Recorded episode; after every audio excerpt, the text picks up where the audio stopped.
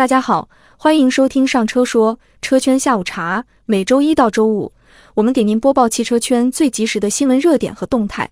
在今天的节目开始之前，我们要发布一个小小的通知：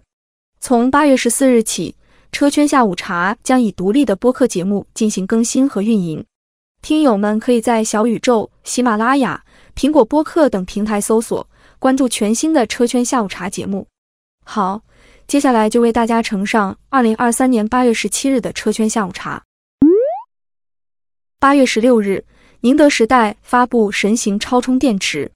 这是全球首款磷酸铁锂四 C 超充电池，可实现充电十分钟，行驶八百里。该电池将于二零二三年年底量产，二零二四年第一季度上市。如今，各大整车厂与电池企业对汽车动力电池最关心的问题，无外乎续航里程。补能、安全与电池成本，宁德时代此次发布的神行超充电池，恰恰满足了汽车行业对补能快、成本低的需求。以成本相对较低的磷酸铁锂电池技术为基础，宁德时代的神行超充电池能实现充电十分钟、续航四百公里的补能体验，已具备较强的竞争力。随着应用愈发广泛。磷酸铁锂电池的性能边界不断得到突破，能极大的缓解新能源汽车用户的补能焦虑，加快推动全面电动化进程。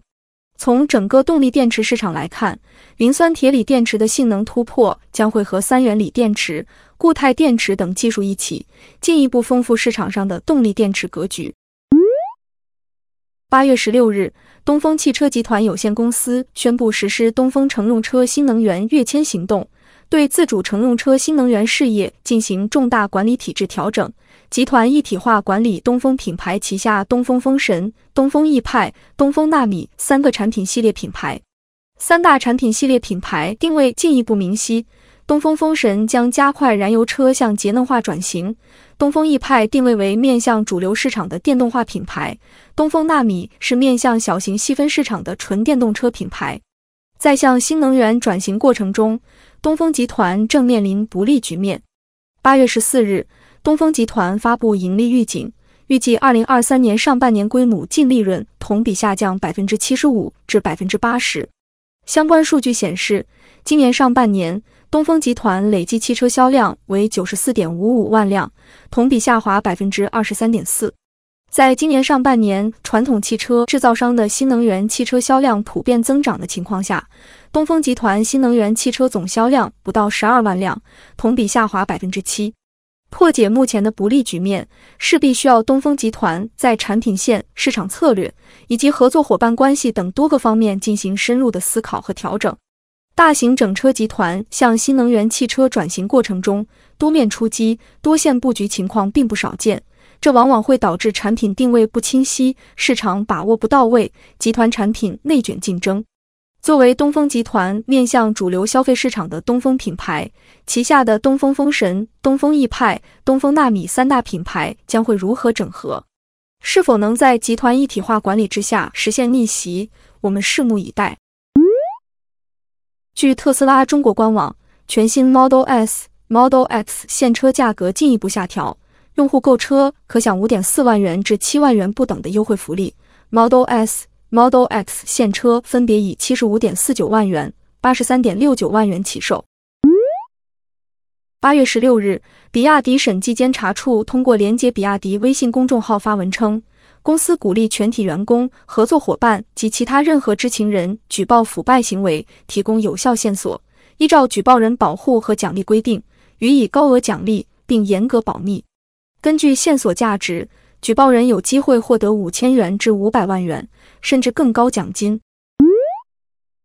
泰国投资促进委员会于八月十五日发表声明，长安汽车已提交投资促进申请，将在泰国投资八十八亿泰铢（约合十八点一亿元人民币）建设一家电动汽车和混合动力汽车生产工厂，一七年产能可达十万辆。长安汽车还计划在泰国建立重要零部件研发中心。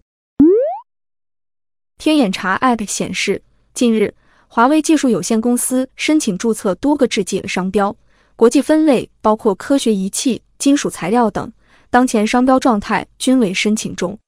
近日，在最新一批次的工信部新车申报名录中，由华为和奇瑞共同打造的首车亮相，定名为智界 S7。该车也是华为智选车旗下首款纯电轿跑。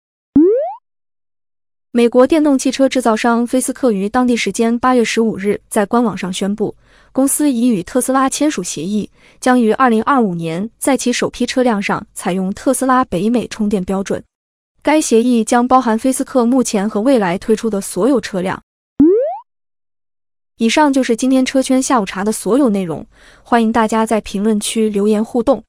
最后再次提醒大家，从八月十四日起。车圈下午茶将以独立的播客节目进行更新和运营，听友们可以在小宇宙、喜马拉雅、苹果播客等平台搜索关注全新的车圈下午茶节目。我们下期节目见。